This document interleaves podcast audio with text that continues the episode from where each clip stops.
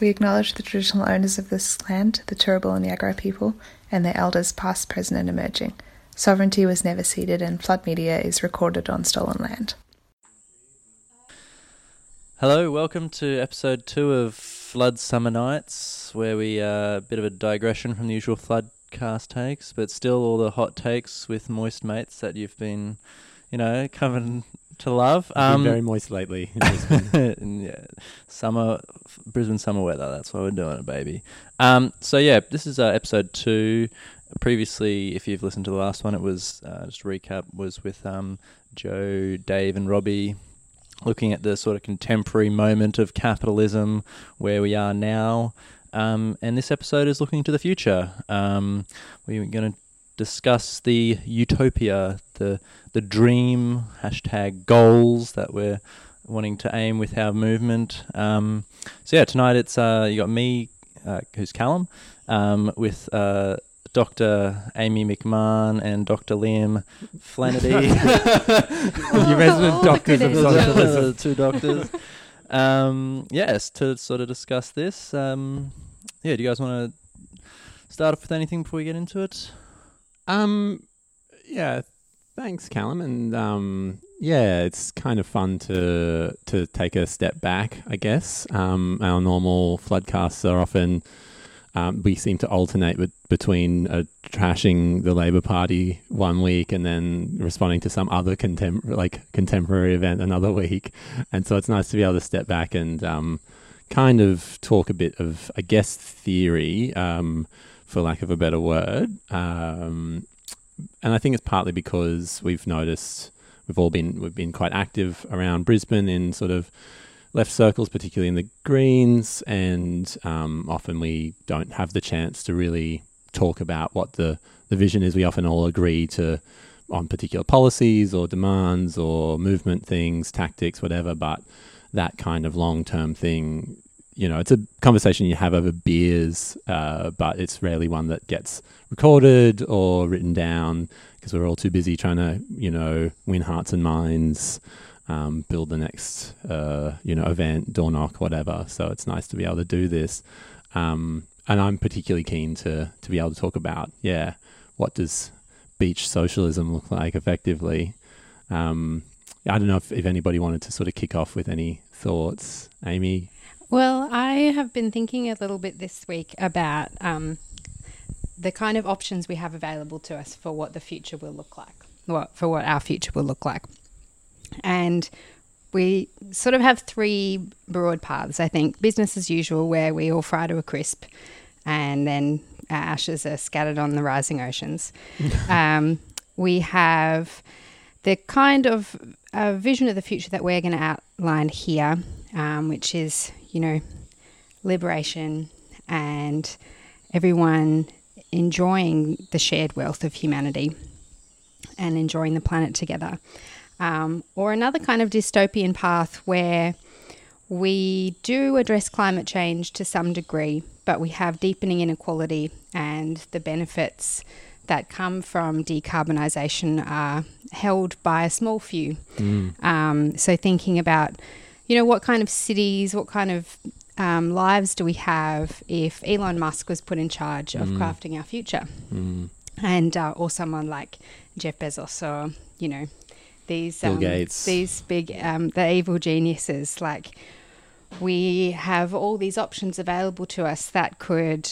Um, you know, think about, for example, like we could r- roll out electric vehicles on the roads, and we end up with, you know, we've we've still got people stuck in congestion, and um, we still have these like mega companies that are reaping all the benefits and all the profits and all the wealth mm. um, that is passed off as you know um, dealing with climate change and creating a more progressive society, but yeah. it's only for the few. While so, billions of people die in the third world and even in, you know, the poorer parts of the West. Yeah, yeah, yeah, that's right. Yeah. And so I think it's really important for us to articulate the kind of vision that we have and what we're fighting for. Um, to fight against that and to also fight against the risk of, um, you know, just uh, worming along with incrementalism, um, which is what like some of our distant cousins on the centre left would would, you know, are aiming for,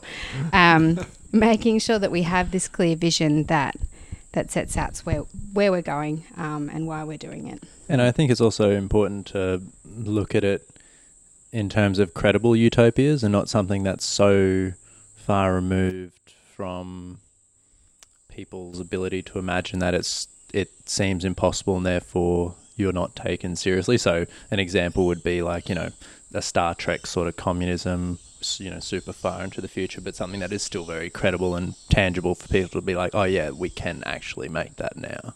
Yeah, absolutely. I mean, I think there's a lot of on the left, uh, you know, a kind of like, oh, well, uh, you know, the goal is full communism, which is like, you know, absolutely every possible social crisis or like social contradiction, I should say, is resolved. The state has withered away. We manage ourselves autonomously, blah, blah, blah, blah, blah, blah, blah. And if you went out and you sort of door knocked and you chatted to, you know, ordinary people, they'd be like, yeah, but humans aren't like that. We can't just say that we'll have this thing that's, you know, everyone will get along as, you know, Shangri La kind of like, uh, you know, utopia that sounds more like a, a, Christian sort of vision of heaven or something than it does a, a real world sort of um, thing. Um, and on the other hand, yeah, you don't. But on the other hand, you don't want to fall into well because utopias are not possible. Therefore, we should just deal with you know minor tweaks to the system we've got here. We do need a really radical vision because I think Amy's right. Like, I mean, the choices are socialism or barbarism, as Rosa Luxemburg said. There's also the third option, which is the mutual ruin of the contending classes in Marx's phrase. You know, if we if we if we genuinely fuck up, like it's all over for everyone. Um, but two out of the three options sound like pretty bad options. Only one of them sort of uh, is worth.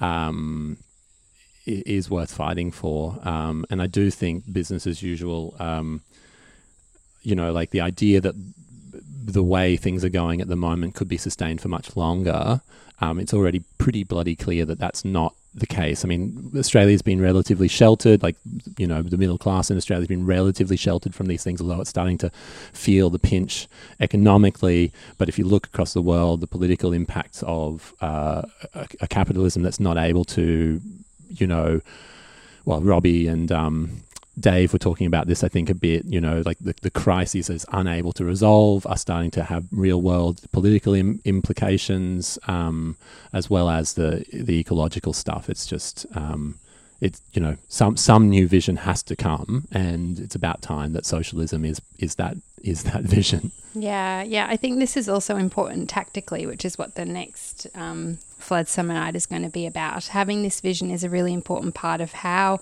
we're going to build it, how we're going to get people on board, how we're going to build the kind of movement that can achieve the vision that we're aiming for. Mm. Um, yeah, well, that's a, the, you know what. So what then is the what then is the vision? Um, it's always, I think, theory is dumb because people spend a lot of time talking about theory. Um, and they don't spend enough time going out there and just uh, changing the world. And I think socialism, the idea of socialism is you could spend a lot of time trying to think about what it is. A lot of those things can only actually be fixed in the world. What socialism is and what it will look like are things that have to be they're practical problems, less so theoretical ones. I think socialism as our as a concept is a pretty simple one to grasp, right? And I think it's um, you know it's a society where the the bulk of the economy is collectively owned and democratically controlled, right? That's the basic thing, and like the profit motive has been removed as the driver of the economy and replaced by satisfying human needs and human wants and desires. Um, it's not a just a, a kind of poor it's not like what is it the joke about um, the USSR where it's like everyone was equal but everyone was equally poor. It's it's a it's an enriching of, of human needs and wants, um, and where I think crucially wage labor is no longer the way we organize work in our lives. Um, so I think that's sort of like a bit of a summary, um, but what that means that's a bit dry in a way. What does it mean for the, what I was thought we might start off with is like what does that mean for the individual life before we get into all the like annoying things of like how you're actually going to build it under conditions of you know ecological breakdown blah blah blah. Will you still have a market? Will you not? All these sorts of things. What would socialism look like for you know for you and I for for anybody for your for your average person in the street for for a, for a poor person for Um, you know, for for anybody, what what as an individual, what does it what does it mean? Do you mean what I want it to be? Well, yeah, like what's, let's let's get the wish list up, right? Well, I know for Amy and I both, you know, full time workers, nine nine to five. Well, I'm seven till three. Are you nine to five? At eight till four Eight till four. Um, yeah. Well, like I guess the biggest thing for us would be just that shorter working week and like the gradual decrease over time of how much we spend working. Mm. Um, and this is again one of those things that we were saying before. How you know if we don't articulate these visions of what we want it to be, the capital our capitalist masters will do it for us. Because in my workplace, they're already talking about a shorter work week, but what it is is you know a nine day fortnight, but you work longer days. You know, it, these things are being Mm. offered because people Yep, want yep. these things, but they're being co-opted. Yep. And you know, it's like the whole flexibility with um, you know, working life was again co-opted, and now there's massive overtime. Like all these things, these desires of the working class can be co-opted by the right wing to suit their needs if we don't articulate the vision. Yeah, and as a way of solving crisis. Um, yeah, I think work is really central to what um, the vision that we have, like um, shorter working hours, um, but also recrafting the like the relationship that people have to work and the role that work plays in people's lives, so that it's not something you know. I the other day I sent a text message to a friend and I said. Um, work is just you, meaning you can't get angry at your boss, otherwise you're going to be homeless. Um, and she was like, "That's exactly right." And so, how can we recreate a society where people aren't um, compelled to stay in jobs where they're being um, exploited or they're feeling miserable, um, and you have enough to get by, um, and also have enough time to to spend with your family and friends? Like that is a pretty pretty basic vision, right? I think that, and that's what the union movement had been fighting for um, for a long time. But somehow this has slipped away, and now in Australia, like we have some of the longest working hours um, in the world. Um, so how can we rebalance this in, in a meaningful way, not just in a way that kind of you know helps firms, but helps us? It's almost a more broader thing on looking at, and I know Max and Joe talked about this um, in a Radio Reversal episode um, at one point about the politics of time and how it's actually, you know, the broader thing is you want less time working, but also less time having to worry about meeting your basic needs because you know if you have universal basic services all of that is covered you have you don't have to spend all that you know unpaid time just trying to survive and so suddenly you have this flourishing Yeah. and space to for individuals but then also individuals as collectives to realize all these different potentials Yeah, totally. And I, think the thing that I think about in this, and I think it's partly the reason why we've sort of, I talk about beach socialism a lot, and a lot of people, I think, uh, in in our sort of circles.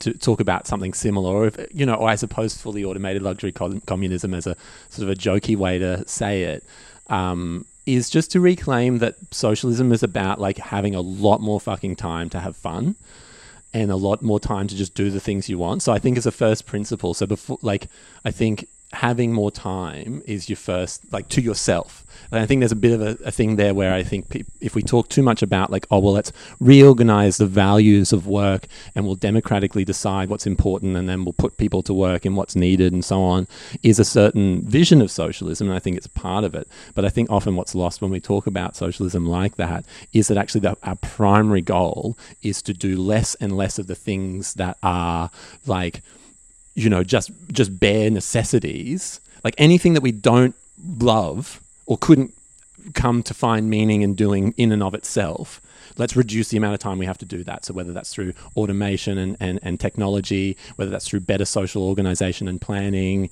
um, those sorts of things getting rid of the profit motive means that a lot of fake needs are gotten rid of. And you know the idea that we might be able to reduce the working week to something like 20 hours i mean that was something that keynes was saying in like the 30s and 40s um, that by the 21st century we should be able to have achieved that I think that's the thing we do need to be able to say. That doesn't mean we don't talk about what that 20 hours a week is, how it's organized, how we democratically decide on that, how people are inspired or compelled to do that, you know, that work. but I think the first and foremost thing is like let's make sure that you know it was like um, the um, when we were running Max's campaign for Griffith for the Greens, one of the things we talked about was a lot, and it was actually on one of our flyers. Our first flyers was like, "You only live once." You know, and it's really cheesy, right? You, you know, it's like YOLO, let's have socialism, but you know, like you, what the fuck is the point of living if you're spending almost all of your time either at work, getting depressed about work, or going to sleep and then waking up and going, fuck, I have to go back to work. And on your weekends, you're just like, I suppose I'll just nap and do my chores. And everything else can sort of flow from an improvement in that. Like, you know, when we talk about improving the, or not improving, decreasing the alienation between people and, you know, winding back, you know, just the disconnection that has really just smothered, um, I guess, our society Mm. for a long time now. You know, a lot of that just, you know, a, some, you know, a good chunk of it comes from our relationship to the means of production, yes, but also it is just we don't have the fucking time to connect with people. And so I felt that a lot in the last few months. You know, I went from being unemployed to full time and now suddenly I have no time. Mm. And so my connections with friends and family have just dropped off massively. And then the weariness and toll it takes on you makes that worse. So the improvement of time and access to it will just again have flow on effects that solve a lot of the other problems that we're trying to fight for. Yeah, the the kind of the social problems, right? And I think the idea this, you know, it's kind of like the difference between, you know, I often think about this. If you take a holiday that's like three days, as one thing, right, or even a week, you start to wind down, but by the fifth day or something, you're like, oh shit, I have to wind back up for work. Whereas it's a qualitative difference between that and a holiday where you have six months you, you start to fundamentally think about time differently because it's like a day can go by and all I did was just hang out with my mates and I don't worry about that. Like I don't think, oh wow, you know, I should have, you know, gotten in that appointment with the so and so or I should have, you know, done my tax or you know, that sort of a thing. Like it's fundamentally different if you just have all this time and you can only imagine that if if everyone only worked 20 hours a week and had all the rest of the time, the, the, the cynical fucking neoliberal people would be like, oh, everyone would just be lazy and just sit around. Like, the idle bull- poor. Yeah, yeah. Bullshit. Everyone would be out just doing all sorts of good stuff, right? They genuinely would be. Yeah, that's right. Um, I've got this quote here from um, there's this lovely book called A Planet to Win. Can you remember what the authors' names are? They're- oh, yeah. Well, that's like um, the people who are behind a lot of the Green New Deal stuff. Actually, also the um, the Green New Deal that got up in the UK Labour Party. Alyssa Battistoni. Yeah, Kate then- Aronoff. Yes, And yep. there's a couple of other authors, but they have this. There's a really beautiful chapter about their um, reimagining of work under a Green New Deal. So they talk a lot about like what kind of productive work could we create for people um, that's outside of a profit motive that gives people a whole lot of time um, to do the things they want to do. And there's just this beautiful quote that I wanted to read Give us time for long dinners with friends and plenty of organic wine, outdoor adventures enhanced by legal weed grown and harvested by well paid agricultural workers, skinny dipping in lakes that reflect moon and starlight. Uh, it's just so beautiful. It's like, yes, can, like, can you imagine what your life would be like if you, um, you know, weren't um, stuck at really long hours or you weren't otherwise stressed about not having enough hours, like what would your life look like? I think about this often, like how much freedom do we have under the current situation? Like not much. Like for for me and Calum and most of us, like our hours are, are spoken for. Um, from when you wake up to when you go to sleep like imagine like what would you be able to do like I would spend more time with my niece and I would Mm. like read more books and I'd, uh, you know, spend money on Auslan classes instead of, you Yeah. know, petrol. Yeah. Um, and this is really exciting. Yeah. And the idea of beach socialism, like that you have this time to go to the beach and just hang out. Mm. Um, it's really beautiful. And that that's universal, I think, is the other beautiful part of all of this, right? Because I suppose, um, you know, if if you had if you had good conditions like this, if you're well off, you only had to work a small amount. You didn't you weren't stressing about your bills and all this sort of stuff, but everyone around you was. That's not the same thing right? You are a social being, and no matter how much you try to s- sort of sever yourself from those sorts of ties, it won't have that same organic, real feeling of being part of a society and a culture where that is offered to well that is guaranteed to everybody and i think that's what you i suppose you were kind of hinting at calum is that sense of like the alienation and stuff that we've got at the moment imagine that being swept aside by knowing that you're out at the beach and fucking everybody could just be there. They've got their housing uh, guaranteed, their healthcare is all taken care of, their education all the way through their life is taken care of. They have all the childcare they need. They, they can take a free bus down to the beach. Um, at the beach, there's disability support for anyone who wants to go to the beach and, and needs disability support. You know, the public space is publicly owned, so you don't have to pay any money to, you know, maybe you get your ice cream token from the, from the state's ice, ice cream. Uh, thing. No, that's a, jo- that's a joke. That, No, if no, you're no. listening, Pub- uh, pub- libertarians, I, I public promise. food. we we need to, to do a floodcast on public food sometime. I know Amy's definitely. big on, on Yeah. public food. I think that's a little bit down the track, but I, I certainly think that all those basic, uh, the basics you need to, the whole point is the basics you need to live a good life are guaranteed. So it's not just that the work hours are Yeah. reduced, but you're, you're not compelled to do that 20 or however many, like, I mean, who knows what the actual yeah, yeah. number will be, Yeah. but um, that you're not compelled to do that because if you don't, you're gonna be homeless. And I think this is a really, um, you know, fascinating idea about socialism is that that's actually viable, Mm, mm. and it, and it flies in the face of your kind of yeah neoliberal, uh, conservative mindset about the what drives people to do a thing. yeah. Um, Which is, you know, if they're not forced to do it, they won't. They won't do anything. Yeah, yeah. And we know it's possible in a, in a society where we have like increased technology. We know these things are technologically um, possible. We have um, like massive increases in productivity that you know haven't. Mm. You know, the assumption was that as as the economy got more productive, we would have more time and we'd have higher wages, and it Mm. hasn't eventuated. Um, If anything, it's the opposite. yeah, yeah, which isn't a surprise. And so we know that there's all this scope. And if we were recrafting, um, you know, work and labor and, and getting rid, rid of things that aren't socially necessary and things that are just done for a profit motive, Mm. then you do have all this time and you have all this wealth. And, you know, we talk a lot about this idea of communal luxury. Like you've touched on some of these things, like the the the need to have these like incredible collective resources that everyone is sharing um, that you can go out and you know you've got like you know beautiful art centers and beautiful sports fields and like yeah you go down to the beach and there's all these like lovely facilities and these shared things rather than what we have at the moment where you know if you want nice things you have to find a way to buy them for yourself Mm. um, or you're relying on like sometimes like kind of shoddy public resources, yeah. public facilities. Um, so how can we have this like this yeah this idea of communal luxury where you're able to like um, yeah, I love this idea of the of the state's ice cream store. I don't. I, I think. I think that should be. Uh, I think that should be part of what we're talking about. Like, Yeah. uh, What was? I mean, I think Dave Eden had that the whole "everyone gets ice cream" thing was was his slogan for a while. Yeah. So, uh, you know, why not? It's the whole bread and roses thing, right? It's not just the bread. It's not just about the the bare means to, of subsistence. It's it's also about roses. Like people, the people deserve roses. Yeah.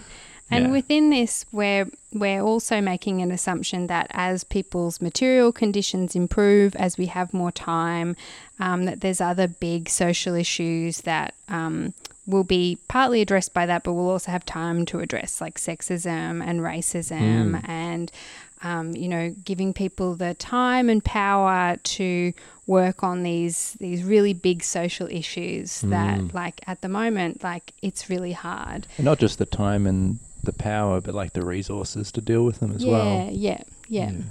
And yeah, and I suppose this. Yeah, I mean that that that opens a whole big thing around how we conceive of those dealing with those oppressions and those sorts of things going into going into socialism because there is this there is an argument that socialism just will by necessity by like inevitably just deal with them because once you get rid of kind of class power um, then all that, that that basic inequality will lead to yeah everyone having the capacity to overcome all the other ones. I think that's partly true. The other side to it is the struggle for socialism is a struggle of uniting the people in and of itself. So even just trying to even just trying to get there, even just and I mean the Bernie Sanders campaign, and you know the ultra left can fucking have at as much as they want, but you look at the community, like the kind of message that's coming out of that, and also the people who are campaigning for that, and they're all saying we we all deserve the same thing and we all deserve a better life, whether we're Latino or, or black or white, gay, straight, you know, the man, woman, you know, the Bernie Sanders line. Um, and I had, and I did just do the hand gesture, by the way. whether you're, yeah, no, okay. one, one day I'll do a whole floodcast as Bernie Sanders. Um, but that, that process in and of itself, where we've, where we've locked onto a common vision and we're fighting alongside each other because, as Bernie says, you know, like, are you turn to your neighbor? Are you willing to fight for for them to be able to go to the beach and get everything they need to live a good life and go to the beach whenever they want, as much as you're willing to fight for yourself to go to the beach? And you know that person can look fundamentally different to you, even have different ideas about you know how they want to live their life or whatever, but are you willing to fight for that? And I think that's part of the, the, the thing about socialism is not it's not just that like somehow if we get the right policies in place, then all these other things will go away. No, in in getting in trying to get there, we'll build we'll build a new kind of person. Uh, theoret- yeah, theoretically, yeah, yeah. and, and I think yeah, the next the next uh, flood summer nights is going to go into this in a bit more detail, like the tactics that we're going to need Mm. To to get there and achieve this. yeah, yeah, yeah, yeah. I don't know whether this is more like suited to the next Flood Summer Nights, but I think a sort of live question in all of this is the role of the state, and that Mm. quip about the state ice cream shop kind of got me thinking because I think something that's come through quite strongly in the UK, especially in the discourse around like Corbynism um, and UK Labour, is that people don't necessarily want a return to the welfare state or like you know previous models of state ownership. Um, that a lot of people's experience of those things are quite negative, and that we can't just recreate that model. So I guess I'm interested to hear how you see some of these new forms of social life and and work and and those kind of things, and the state's ice cream shop working without there being a sort of nanny state or kind of big welfare state return necessarily. Mm. Yeah, that's a that's yeah. Actually, that's good. Good to jog us out of just the pure excitement of um, you know the dream and start to think about the the practicalities of how how it would actually work.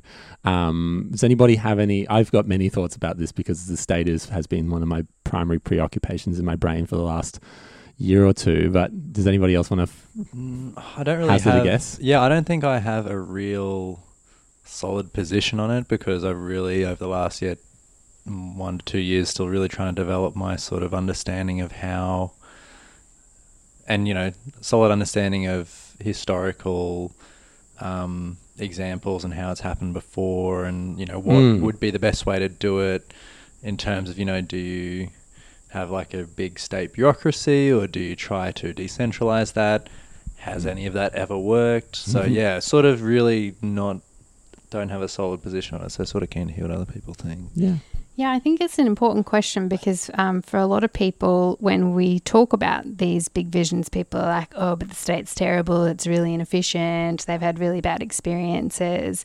Um, and, you know, all of us have had those experiences of like really slow um, central bureaucracy and thinking, like, yeah, how is it possible that the system that we have at the moment could achieve? You know, these big things. I think um, part of it is kind of movement stuff that you were talking about before, Liam. And I think um, the other thing is talking about democratization and decentralization. I think there is a role for a state for many things. There's many things where we would want um, sort of coherent thinking and standardization across um, particular sectors and where there's a lot of benefit in coming together in that way. I think there's plenty of things we can be achieving on a smaller scale. Um, and thinking about the role of state as like a, a tool for redistribution as well. And that's the key thing that we're going to be needing to do over the next 10, 20, 50 years is massive redistribution. Um, and how we would do that without the state, how we would do that with something that's radically decentralized, Mm. um, I haven't been able to work out yet. Well, I don't think any of us will, right? I, I mean, I think that's these we'll deal with them uh, progressively as we get, you know, like the the sad part about this, um, dear flood listener, is, and this may come as a shock to you, the Australian left is in a pretty weak state. Um, I don't know if you if you if you're on Twitter, maybe you might think otherwise, but um, we're we're pretty weak. We're not getting this anytime soon, and I think as we get closer and closer, we'll start to work out what the contours of, a you know, because it's always an, a step. I think the other the other thing is to say about this is like there's a really interesting, um, and I'll get back to the state in a second, but um, there's always this question of like when do you achieve socialism? Like when is it? You know, it's very easy for the ultra left who who believe in, in, in full communism to kind of know when that's happened. That's when the state uh, has withered away, all private property's been abolished, blah blah blah blah blah. Like, and there's a you know borders have been abolished, blah blah blah. Like that's when you've achieved full communism. Everything up until there has been will be class struggle. Um, but if you want to actually deal with the real world, um, you have to think a little bit about like what are the transitional formations that socialism might have to adopt at each point. And at a certain point, obviously, pr- you know, private capital and like the finance markets, the labor market, all those things will be abolished. But there are so many steps along the way that are effectively different variants of something called socialism, as long as the, the thrust of it is towards this vision. Um, what was I going to say? Why was I going? Why was I saying that? I was saying that because, oh yeah, how do we know what the balance between like decentralization and centralization is? How do we know the balance between, for instance, workers' co-ops vis-a-vis things done by state institutions? How do we know, all, you know, all those sorts of questions? Markets versus planning. markets versus planning, right? And I think there's there's obviously always, I mean, I believe there'll be place a place for for our market or markets, um, and it's something that Sam Gindin um, points out in a really really great article called. I cannot remember what it's called. Um, maybe we'll put the link or something in the um, SoundCloud. Um, but it's uh, where he sort of says, you know, the only markets that we're not willing to have are capital markets and labor markets petty commodity markets like like you know if you produce stuff in your spare hours outside of your 20 or whatever it is that you're doing and want to sell that to your neighbor or whatever like that's fine. The question is you cannot buy and sell labor you know? Like the idea that a boss could hire and fire and if you fire someone they're going to go on the fucking street. Um, and then the other thing is like directing massive private capital that should also go. But yeah the question of what the balance with markets, planning, all that sort of stuff. I guess the basic thing is that the state is a tool that we have to take very seriously, and I think the left has taken not remotely seriously um, for a really long time, much to its detriment.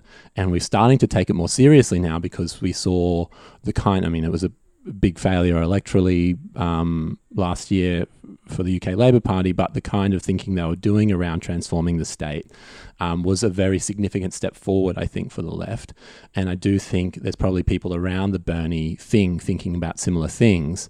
Um, is how would you transform the state to be able to actually even remotely implement these things? Because the state as we know it is a um, is a state that is run by capitalist interests. So, how do we create a state that is run in the interests of the people? And I mean, the, the, sort of Leninist argument is you have to smash this one and replace it with a new one. And I just don't buy that because I don't think we can just create a state out of out of nothing. So how do we take the one we've got and and fundamentally, and that means all the state institutions, from the parliament to the judiciary to the military, police, prisons, um, education reform, the civil service, all these things that are not because there's been an evil plan. I think this is the other thing. Not because there's, I mean, there have been evil plans, but not primarily because there's been an evil plan on behalf of like a handful of cabal of capitalists to create a state that fundamentally works for them and then they just operate it like puppet masters. That's not the case. It's kind of like this ecology of institutions that just protects the status quo. And if you step out of line, then you get disciplined back into line because the power in society is weighted towards the capitalists. And so they control more or less how the state works. And if you want to transform the state so it can deliver universal basic services, uh, you know, start legislating for reducing the working week and all this stuff, you're going to come up against a shit ton of resistance from within the state and from outside of the state. And it's in that struggle that you'll start to see, oh, we need organs of popular power outside the state to put pressure on it, to take over certain functions of the state. At the same time, you're going to need a plan once you get into the state about the specific reforms you're going to do to the state if you get into it. Like a five year plan? Look, uh, you know, hey, I mean, I'm not going to make any um, any uh, incriminating comments about Stalin on this show. Yeah, Um, I, I think those are really good points, Liam. And one of the hallmarks of the state that we're dealing with at the moment is that it's been hollowed out of um, like service delivery, um, for Mm. want of a better word. Like historically in Australia, we built um, like a lot of social housing. Um, we have seen a lot of services sold off and assets sold off. Sorry, um, we just had a, a big um, uh, crisis here in Queensland last year when um, a bunch of prisons were privatised, and the result was terrible for both the um, people in the prisons and the workers. And the demand was okay, you need to bring this back into state control because we know what happens when um, these kind of essential services. I'm not saying prisons are essential services, actually. I think we're all good abolitionists here, but things like education, healthcare, housing, childcare, when they're put in private hands, um, we see these really um, terrible outcomes. And so, uh, like, our immediate demands are to bring these things back into public control. And at the moment, that takes the form of the state, where you have um, existing levels of democratic engagement that can be ratcheted up over time. So, yeah, like our immediate demands, obviously, like um, universal education, universal housing, um, universal health care, childcare, um, a really amazing public transport system. Um, like I talk about, like electric vehicles, but like um, in this book, A Planet to Win, they talk about like this dream of like these fleets of electric buses running everywhere. Um, it's super beautiful. Like those essential services that at various times in history have been in the hands of the state and then have slowly been chipped away to have what we have now. Like if um, I work in a local council, and they basically can do nothing. Like all, it's it's compl- it's solely regulatory. What they do, it's compliance and it's planning decisions and mowing. That's basically it. Um, there's nothing at and councils have historically like you know, had public housing and they've had public services and outreach and that kind of stuff. And it's all gone now. And our immediate demands are like, okay, well, we work with what we've got and we start to bring these essential services back in as we start to think about like the more exciting stuff that could come back into um, public hands. like Um, big parts of industry, like big parts of And ice industry. cream. Yeah. Yeah. and ice cream. And I think the other thing, so if we're talking about like, so John McDonnell and his, jo- like, who was the shadow chancellor, the, uh, his like Corbyn's economics guru, um, came up with this, came out with this paper a few years ago, like alternative models of, of public ownership. And so there's been a lot of thinking going into sort of like how to democratize public ownership. And we it's take too long for us to try to go into it too much and it gets pretty wonkish. But I guess the basic principle is that yeah, it's no. I don't. I don't think there's a huge appetite for a uh, out there, and uh, uh, like, and for good reason, for a kind of like um, bloated state apparatus that sure it delivers services but it delivers them poorly and is unresponsive to the needs of people it's inefficient it's kind of there's a lot of corruption going on you know obviously we need to think of ways to avoid that and especially if you're going to take over the commanding heights of the economy and run them in public ownership, you need to have that done democratically. And that can't be entirely just through electing your parliamentary reps every couple of years and then expecting them and the civil service to just deliver it. Um, so the civil service needs to be reformed, and the like, for instance, like the boards of these uh, sectors need to be um, for instance, elected by the unions or work, whatever workers' representation in that industry, they elect the, the best, the right people to do that. The people who've proven themselves to their other workers that they're serious about this stuff. They get elected onto those boards. They get elected into the positions where they're running that in the interests of their the immediate people, the workers that are you know that they represent, but also the community around them. And that's like a thing you can't just solve with a formal mechanism. You can't just say, oh Oh, well, if we just implemented X policy then we'd solve the problem of democratic ownership. It's a cultural thing and it's a thing of struggle that we'd be able to build the kind of capacity of those people to take over.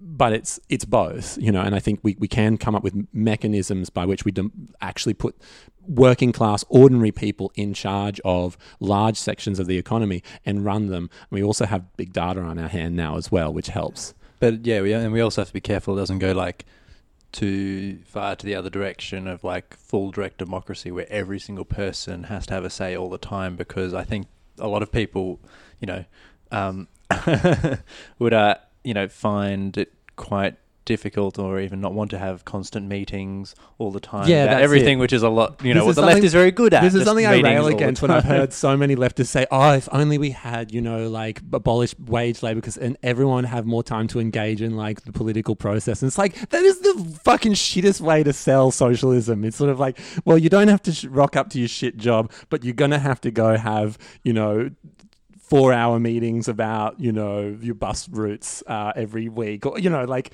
it just sounds like who wants to do that, that yeah is, yeah that is not that's yeah that's oh, all i'm not what i'm fighting for. Yeah we we love meetings and we go to a lot of meetings but that's definitely not what it's not what we're fighting for. But i meetings I, love us. Yeah yeah and i think there's lots of different ways um, we can achieve the uh, like public ownership of the means of production, right? There's lots of different forms this can take. Some of the forms will be um, state ownership, and then there's co ops, and then there's having representation on boards, and thinking of all these different really exciting mechanisms by which people have a say in their workplaces and their communities and community organizations and like local utilities like electricity and water public transport. Like there's lots of different forms this can take. And this is going to be a bit of experimentation over time. Um, but if we have that kind of vision of a of a mosaic of different forms, mm. I think that's more useful than just like, oh yeah, it's all going to be in state hands. And well, and the state's already a mosaic. I think that's the other thing is to say that like all this this patchwork of different institutions all engage in this in this complex way already, and so it's to suggest that, yeah, like it's not, you know, it's just it's actually just building. It's it's about institutions, right? It's about institutions, and then it's about the kind of culture that fills those institutions, and so both are experiments, um, but it's not like we have to start from nothing, I guess, is the thing that I'm I'm on this kind of warpath about at the moment. The idea that we have to absolutely abolish everything that we know at the moment in order to institute some perfect socialist design sometime in the future. Because like and like you mentioned before very briefly, you know, with data, we can use because of the gap between you know 20th century forms of socialism and now and the technological increase between then and now we can experiment with and build upon things that have already been tried mm. before and maybe it didn't work then, you know, such mm. as, you know, planning as an mm. example and how, you know, it was you know the bureauc- state bureaucracy yeah. at the time maybe couldn't handle that degree of planning but with the technology we have now with algorithms mm. and everything and mm. i know um, one of the suggested readings will be the, the people's republic people's of republic of wall street walmart walmart People's well, Republic of Wall, Wall Street sounds great too. That's, that's right up that whole like socialized finance thing. But yeah, but yeah, so you know all this technology to try and experiment with these things again yeah. is very exciting. Yeah, and I think there's two things about on the level of planning as well. Like, and, and this is getting su- super full nerd town. Um, but That's I what think, we're here for, baby. but I think there's um, two things that so there's that data thing, and, and the the point that the authors of the People's Republic of Walmart make is that Walmart internally, so not not in terms of the way it deals with the market outside of itself, but internally in terms of supply chains and, and all that sort of stuff, is a bigger economy now than the USSR was in the 1970s. So its planning is already at that level and it's done all through data and it doesn't use price signals along the way. So it doesn't require a market to coordinate what's going on within Walmart. It just requires data, it just uses data. Um, and I think you could absolutely see that as a potential um, tool. Like I don't think any data is going to solve, like it's going to create socialism for us. We've got a rogue Max in here, just grabbing, just just A rogue just Max cr- has appeared. Yeah, yeah, that's it right. uses Splash. Super effective. I'm working late at night. Yeah, yeah, that's it. Um, and um, so so that's yeah, you don't want to overemphasize that, that that'll just solve all the problems of planning, but it's definitely a new tool that we've got. And then the other thing um, that I read recently, I thought was a really good point. It might have been in that Sam Gindin article, was the point about democracy, transparency eh, eh, versus um, authoritarianism when it comes to planning. So they make the point. Actually, no, I think it was the authors of uh, this on Navarra. Um, Tisky Sauer or something, uh, the authors of the People's Republic of Walmart, where they talk about a lot of people say, oh, um, if you get rid of the market, um, you you get authoritarianism because the problem was that it was the the authoritarianism of the USSR, for instance, led to a lot of um, sectors of the economy, like individual factories or whatever, doing a lot of false reporting. So the information that supposedly comes from the market that that the planning, like a planned economy, couldn't get in terms of like how many units, all this sort of stuff, was being disguised by the fact that a lot of people were just fucking terrified about not meeting their targets, all this sort of stuff. And so the authoritarianism was a clamp down on the ability for that planned economy to actually work in a coherent way. Because if you if you're not if people aren't confident, you know, if, if people aren't able to actually give each other the correct information about what's going on in the economy, then you're going to be the, the planned economy is just not going to work. So there's a really clear argument for it's not just authoritarianism is a is bad morally. It also leads to a socialism that will fall over because it, it, it eats the very thing that's going to allow it to, to happen, which is a democratic planning that people participate in. Yeah, I think that's a good point. And the other, other end of the spectrum, we have capitalism, which we know also doesn't take into account a whole lot of important information. Like we have all these externalities true. under capitalism, and we have um, companies and governments that are making decisions that aren't in the interests of people, um, are, you know, in the interests of profit. Um, so we have this, it kind of falls down on both ends. But, you know, m- many of us will have come across um, examples where when you do give people a say, there's much better outcomes for like for companies, um, but mainly for the workers and for people. Yeah. And I, I suppose on that externalities thing, right? I guess maybe before we've been going for what? So we got a little bit of time. We won't won't bore you much longer, dear listeners, but um, I guess it would be probably good to there's a couple of things I, I thought would be worth discussing, and one of them is um, you know, the response to climate change and how that works as a as a you know the socialist perspective on that. And then the other thing i suppose just very briefly would be to talk a bit about international considerations because you you know the idea of beach socialism in one country um, sounds very fraught. Um, but you know i guess it's become quite fashionable to talk about the green new deal uh, whether you like the frame the the the name or not it's not really the point but the question of a socialist plan for getting into like dealing with the climate crisis um, is is a really good argument for for socialism, right?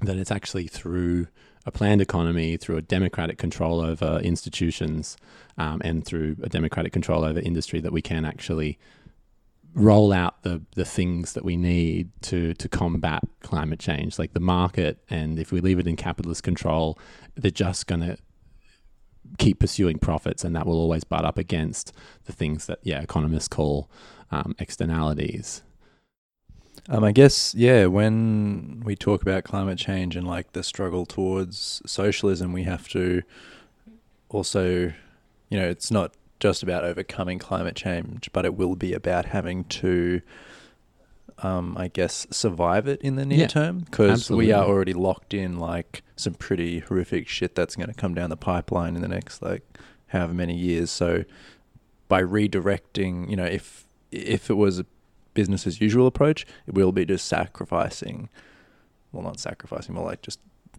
whole swaths, swaths, swaths, Swathes? swathes, yeah, of people, Swathes. Um, of people just Yeah. being whole parts of the world. wiped out and left behind. Um, whereas a big part of any socialist project will have to be to make sure that doesn't happen and that everyone is um, looked after or Mm, mm. um, at you know protected from that the impacts. Yeah, the impacts of the climate catastrophe that are coming. yeah. Yeah. Yeah, which is a really terrifying sort of prospect of how to how to manage that, right? That a planned economy and a democratically controlled sort of state would have to deal with this is a really like, oh dang, you know, it's, it's yeah, that's a that's a rut row. Yeah, the first chapter in A Planet to Win, which I know I've been referencing a lot, but it was the last book I read. Um, It's a good book, they people. have this. The first chapter is this um, charming kind of visioning of um, a New Orleans after a few, another future um, cyclone, Mm. and um, you know, if if making the assumption that um, we've got a radically um, more equal society. We've decarbonised. We have all these electric buses running everywhere. We have these well set up um, evacuation centres where people are going. Um, the cities have been redesigned in such a way that the cyclone um, was not nearly as um, impacting as previous ones. The water was able to flow away really easily. There's like mangroves to protect places. Um, and this kind of vision of um, what it could look like when we are dealing with these crises down the track. And you- you're right to point out that, like, we're locked into some degree of warming now. Um, and we, yeah, we've got, we know we have these um, big disasters that are coming. I mean, we've just come out of this um, horrific fire season um, in Australia. Many people have died, um, hundreds of homes lost. Like, how are we going to deal with that next year and in mm. decades to come? Mm. Um, and there's that.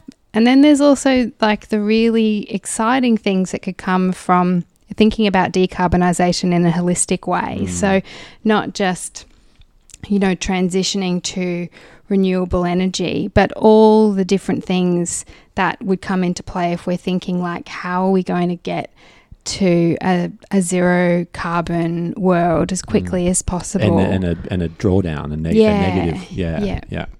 Yeah, well, one of my big uh, things of that would be, you know, massive reforestation programs. So bulk national parks, lots more Mm. hiking, Yeah, Calum's opening up of uh, opening up of uh, climbing crags that are locked behind private land. But I won't get into that now. Not not now, but there, there. Yeah, that's right. We're coming for your. You know. Yeah, there will be. There will be.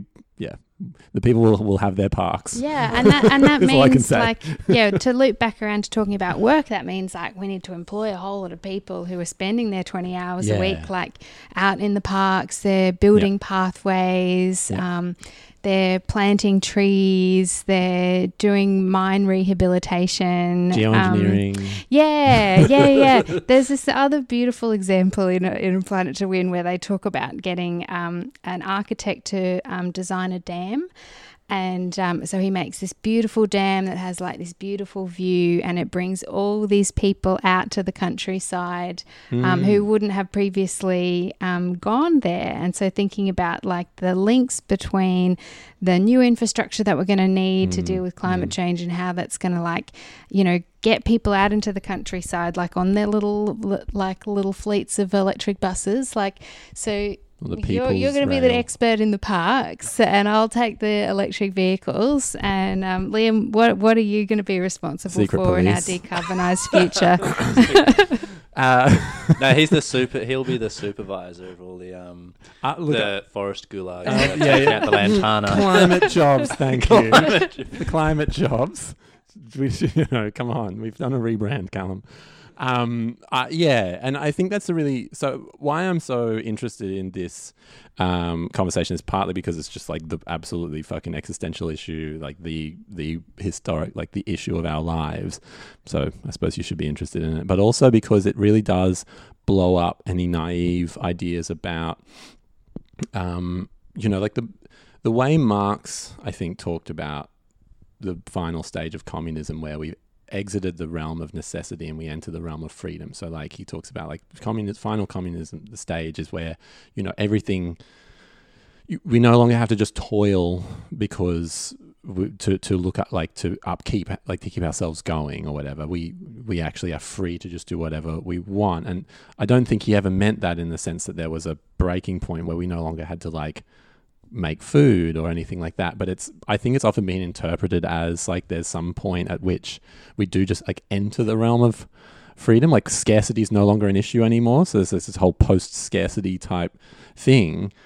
Um, but climate cri- like whether that was ever possible is debatable but the climate crisis really makes it quite clear that we're going to be dealing we're going to be building socialism if we build the power now to do to, to get to be to be where we need to be, um, we'll still be building it under conditions of, you know, resource scarcity, um, you know, wildly fluctuating, you know, like the the, the question of like food production, all these sorts of things will become very very serious questions, and so we'll have this ongoing question of how do we how do we provide for ourselves as a society, right? I do think that's going to be there, no matter how much technology we get, and I'm all for us, you know, the fully automated luxury thing, but like there will still be some very basic things that just need to be done. Um, and I guess the whole question is how can we build a, a, society and a culture where people feel this is their kind of like world historic task? Like I, I'm invested in the kind of society that will do these things because I know that it make it gives me a good life, it gives my friends a good life, it gives people I know a good life. So I'm invested in solving this and putting in the hard yards. And I do think like I don't, I'm not a fan of the idea of a jobs guarantee, but I think the idea of jo- jobs programs and things where it feels meaningful that it's not make work. It's not like oh well we'll just put someone to work in a thing. It's like there will be so much work that needs to be done, more work in the kind of future that we're talking about in some ways than currently. There'll be a lot of meaningful work to be done though. And if it's distributed properly and all this sort of stuff, it can be done in shorter hours than we're currently doing. But it's not like we won't have to have a society where people are, we, we just have to go out and build those seawalls or, you know, build the, like, fix the fucking solar panels and, you know, re- reorient our agricultural system and all these sorts of things. It's part of, I think, us taking very seriously that, that, yeah, that socialism is a very, very real, um, you know historical formation and like economy. It's not it's not some kind of abstract dream. Like the socialism that we'll be able to win has to be thought about very concretely rather than the pure. We started off with the beautiful dream, and I think that dream's still achievable. Although the beach socialism thing is a bit harder when if if all the fucking Irukandji jellyfish, you know, keep coming further and further south. Um, but I think it's it's incumbent upon us to build a, you know, it's to build a society where people thrive despite that or even because of it? Yeah, I think a lot of people recognize the amount of work that needs to be done and see that as meaningful. I've talked about this on the on the floodcast before, but when I talk to my colleagues, I'm like, what would you do if you didn't have to come to work? People are like, oh yeah, I'd like um, be gardening or I'd mm. be like mm. planting trees. Mm. And people can, when I go out and talk with members of the community, people recognize like there's so much work to be done. Mm. And this is where like some decentralization would be really exciting because you could say, okay, you've got this part of town and you've got all this work that needs to be done in this neighborhood. Like, you know, drop into the community center and you're given a job. Mm, um, mm. We know that there's so much work to be done. And yeah, I think that is one of the really exciting things of thinking about like a Green New Deal in some form, um, that there's all these other opportunities mm. that come out of it. Mm. Um, and reorienting not just to, and it's something that Alyssa Battistoni talks about a lot, is reorienting not just to like obviously green jobs like building wind farms or batteries or you know electric buses or whatever, but um, or reforestation that kind of a thing, but also care work and the kind of work that a community should be doing to make sure we're all living a good life. That's Yeah. currently completely underfunded Yeah. you know, and and the workers who do that work are fucking have the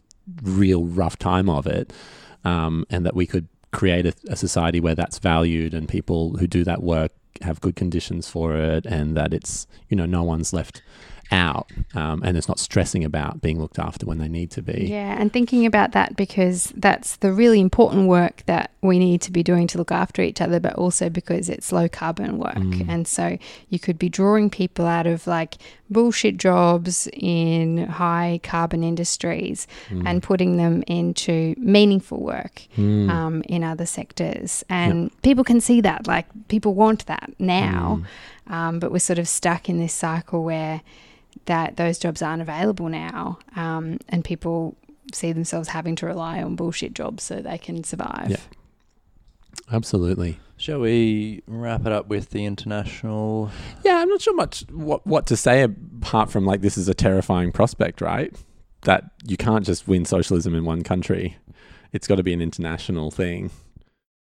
Yeah, yeah. I think this is where thinking about social movements and solidarity is really important. Like, I think a lot about the people that I worked with when I was in Bangladesh. I worked with farmers who were directly affected by climate change, um, who were living um, often quite difficult lives, um, shut out of the political system, um, no union representation or collective representation um, in that way. Definitely like collective work happening at very small scales, um, but people quite scared um, to be, you know, like it's dangerous to be um, a union organizer. Yeah. Um, in some parts of Bangladesh, it's dangerous to be an activist. It's dan- dangerous to um, to be, uh, you know, in political parties that aren't in favour. Um, and so, how the work that we do here could impact on people in Bangladesh, um, and thinking about like the kind of consumption that we're encouraging, Mm. um, and then how we could be sharing the immense wealth that we do have in Australia to help people decarbonize. Like one of the um, things I was working on was um, there was a as a coal fired power plant that's being built by India in Bangladesh. Um, like obviously not with completely like benevolent motivations from the Indian government. Um, that some of the electricity would go back into India, and it's a way of like um, having power without it being marked against India's carbon Oh uh, emissions. Yep. Um, and the community there were like had no idea what was going on. Um, they weren't going to be at, like they weren't going to be employed um, in this um, coal factory. The coal was going to be shipped through this World Heritage Forest. And when I was there, um, there was talk that it would be Queensland coal. It would be Adani. Um, it would mm. be the Adani coal mine coal that were going was going to this Which Albert's just plant. come out very firmly in favour of, by the way. Yeah, yeah, yeah, yeah. So that's right. At So the same time, he's about- about to announce a, Yeah. what the zero carbon target in by 2050, but supporting the Adani mine. Good one, Albo. And thinking about these communities, they're like, but yeah, we need electricity because when we pump water out of the ground, it's full of arsenic and we need an mm. electric arsenic mm. pump.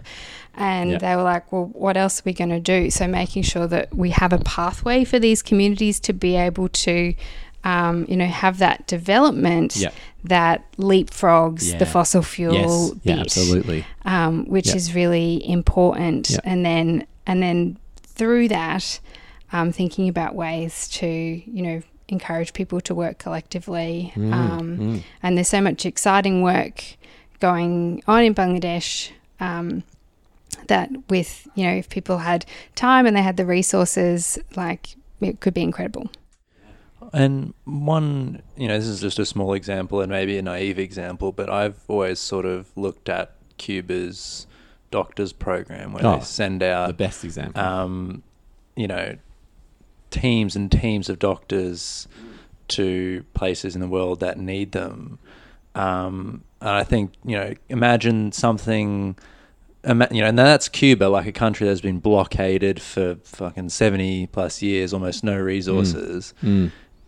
Well, imagine something what a country as rich as Australia could do. Yeah. what the resources we have, and what sort of external, international programs like that you could do just beyond, you know, not just doctors. It could be technologies. It could be, Yeah. you know, all sorts of things. Yeah, and I mean, uh, Cuba takes great pride in the fact that those doctors are going around saving lives in, in all sorts of developing countries. Like it's a it's a point of national pride, and, and people want to do it, right? And it's not, ju- and it can be used not just as a, um, you know, feel good thing, but an actual like exporting of political education. yeah, right. Well, Cuba also s- sends out you know education like teams to boost literacy in in third world communities. I think they actually even did it in a really poor remote Australian community at one point. I'll have to check that out. Um, but I think that actually did happen. Um, so, like, yeah, absolutely. And I think um, uh, the Corbyn, the like the the manifesto that um, got fucking didn't win um, last year had had a bunch of those sorts of considerations in and around like um, exporting technology, like making it available all the kind of um, you know know-how and whatever f- so that it can be used by you know developing countries and so on. And i think the the argument there is a really good one. And, and i think a lot of this stuff like any any part of a, a socialist agenda that requires people to be altruistic is always the bit that i think um, i think a lot of even lefties struggle with the idea that like you could win people over to a program where we actually give some of our wealth away to someone else, right? Um, and part of the answer to that is um, you have to appeal to people's self-interest initially, anyway, and say, well, you're going to get a, you know, people start to see the material gains they get, they're more likely to feel like they're comfortable to say, hey, yeah, no, we can, you know, it's that thing, that argument of like, oh, well, we can't give all this foreign aid if we've got people, homeless people on the streets, and it's like, yeah, well, if we're, if we're genuinely dealing with these sorts of things, criticism goes away. But the other argument is um, that it helps us, Australia or whatever country, if you're the people in your region are living a good life, it genuinely helps your country because if there's like economic, political, and ecological breakdown in these countries, like how does that how does that impact on yours? Well, you know, so many more climate refugees or political refugees or economic refugees, so many more, you know, things to navigate in the world that will undermine our ability to live a good life here. And you can say that the, the more that we are being able to foster, um, you know, better, like give, you know, allow people to build a better life for themselves or help people build a better life for themselves in these, in, in other countries will, will benefit us. And I think that's something that Ber- I think Bernie Sanders got criticized by the far left for saying, like, I don't believe in open borders. Um, but his argument was no, people don't actually want to leave where they grew up. They we need to have a program whereby we're trying to support people in uh, you know in other countries to look after them like to, to be able to build the economies not and it's not just like I mean US is the one that's just been constantly fucking with everyone's a bit like chance to do that so it's a bit rich coming from anyone in the states but like Bernie you know we'll, we'll, we'll give him a pass on that one. But um but I think that's an argument we do need to take up here. I don't. I don't think my my utopia doesn't include open borders. Not not not anytime soon, anyway, because it's just unfeasible. But the question is, how do we build international solidarity? Build an aid program that isn't just completely fucking corrupt, which is what we've currently got. or giving, all yeah, that sort of giving money stuff. to the USAID. Yeah, CIA right. And all these and all that fake ass NGOs where more than fifty percent of the money you give them just ends up in like you know their oper- like staffing costs and stuff rather than actually delivering programs and you know those sorts of things. Like I do think we need to be be quite real about this. It's in the same way as we've been talking about getting real about some of the other aspects of socialism. I do think that international dimension is something we have to not just have like real fake answers to. Yeah, um, I think w- like one of the tactics that we're trying to use, right, is to um, remind people that we have more in common with each other than we do with like the CEO of these big Mm. companies Yeah. and to say we're not going to break the power of these big companies. We're not going to break the power that they have here if we're not also breaking the power that they have abroad. Yeah. And um, like it's not sufficient that these companies could just go, okay, well, I'm not going to. I'm not going to do business in Australia, which isn't going to happen, um, and go elsewhere. Like remembering that the the kinds of um, experiences that we have here in Australia are connected to how companies are functioning abroad as Mm, well. mm. Um, Yeah, I was thinking system. about how the federal government have been trying to discipline firms who um, are swayed by environmental protests. And one of the things they're trying to do is use um, federal contracts and say, okay, well, you won't get a federal contract if you or someone crucial in your supply chain has. Um, has been swayed by an environmental protest, um, which is kind of the opposite of like usually we hear about this concept of social procurement where com- companies are like, okay, well, we want this particular. Um, social good and so we're going to say to companies we're only going to give you contracts if you um, like for example the queensland government um, requires firms to have a domestic violence policy and so how could we be doing that to say okay um, you and anyone who's functioning in your supply chain, like if you are fucking over workers in Bangladesh, you'll Yeah. never get a Yeah. federal contract. Yeah. Like Yeah. you want to Yeah. um, build our hospital, you want to build our um, fleet of little um, buses that are going out to the forest. You want like, to run our fucking Yeah, ice, yeah. ice cream, you know, free ice cream stalls. Yeah, yeah. No, no, that's right. nationalised. yeah, yeah, yeah, yeah. And because these company, we like so many of these companies are working internationally, um, Mm. that could be a powerful tool. And building up that solidarity here and saying like, yeah, we need to work together with workers abroad if we're gonna. Um, be disciplining these companies and making sure that they're Mm. working in our interests. Mm, disciplining companies um, is is the name of the game, people. disciplining them and then eventually um, abolishing them. Nationalising. And- yeah. yeah. yeah. Should we maybe end there with maybe do people want to have a last, you know, bite at the cherry of socialism? Calum, you look pensive. Oh, I was yeah, I was just gonna say I think it's a sort of a good place to wrap it up. Um, in terms of you know final thoughts, I guess you know it's important to think about these things because we want to fight for something, not just against something. yeah. And that is a much more powerful motivator for people because if they, you know, believe in something, you know, you look at Bernie Sanders rallies and there's, you know, tens of thousands of people there because they believe in the vision that his campaign is articulating. I think that's a very powerful thing. Um, does anyone else have final thoughts? Yeah, I think like we've we've sort of like gone a quite big picture and then like come down to like some specific tactics and ideas. Um, but in the immediate future, like what are we dreaming of? We're dreaming of a world where everyone has a home, and um, you know, if you're disabled, you can get down to the bus um, and you can easily get into the library and you get to the places you want to go. Um, there's no barriers to education. If you're uh, in the country or if you're in the city, you're able to get free education, you're able to get free healthcare. Um, and I think for a lot of people, like we, we can imagine what this would mean for us and we can imagine what this would mean for people that we love. Um, and you know, even if we're if that's what we're focusing now, um, that is really exciting. Um, and remembering that those are the building blocks for the bigger things that we're dreaming of as well for for full beach social uh, beach socialism liberation. um, these are the building blocks that um, that are going to get us there. Yeah, that's that's great. That's that's um that's perfect. I guess all I would say is that um socialism got good again. So you know, it's like there's it's not for nothing that like you know you've got someone like Bernie Sanders now, the most popular front run, like the front runner for the Democratic primaries, openly saying he's a democratic socialist. It's not you know, now's the time for us to not be too scared about.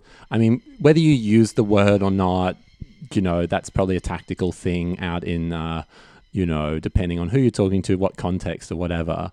But these dreams, these goals, um, are things that I think have have finally come back around as something that we can see as a serious political project. Um, and in Australia, it's it's very nascent. It's early days because the socialist movement's been um, kind of bogged down in either Labor left nonsense or ultra left trot nonsense. But now I think there is scope for a democratic socialist um, vision to to enter into Australian politics and Australian discourse. And I think it's about time we do that with a lot of confidence because we know that that's this is the project that that you know has the best chance of um, uh, like creating a society that's worth living in and that might actually survive the climate crisis. But I won't rabbit on because that will be the you know how we Yeah, get there will be the subject of the next floodcast. Hot no, was it flood summer nights? Summer days drifting. Well, yeah, I was gonna say, um, yeah, thanks for Flood, flood, summer tuning in. Um, stay tuned for the third episode, Revenge of the Proletariat, where we sort of, uh, you know, link link the first episode of you know the hellscape we're in now with the dream of episode two. So the tactics and what we're actually going to Yeah, do we to will get there. So- divide the uh, what is it the the nightmare of capitalism by the quotient of our dreams and multiply it by something. yeah. Hope. So thanks for listening. Catch you next time. Thanks Sweet dreams. everyone. Sweet dreams.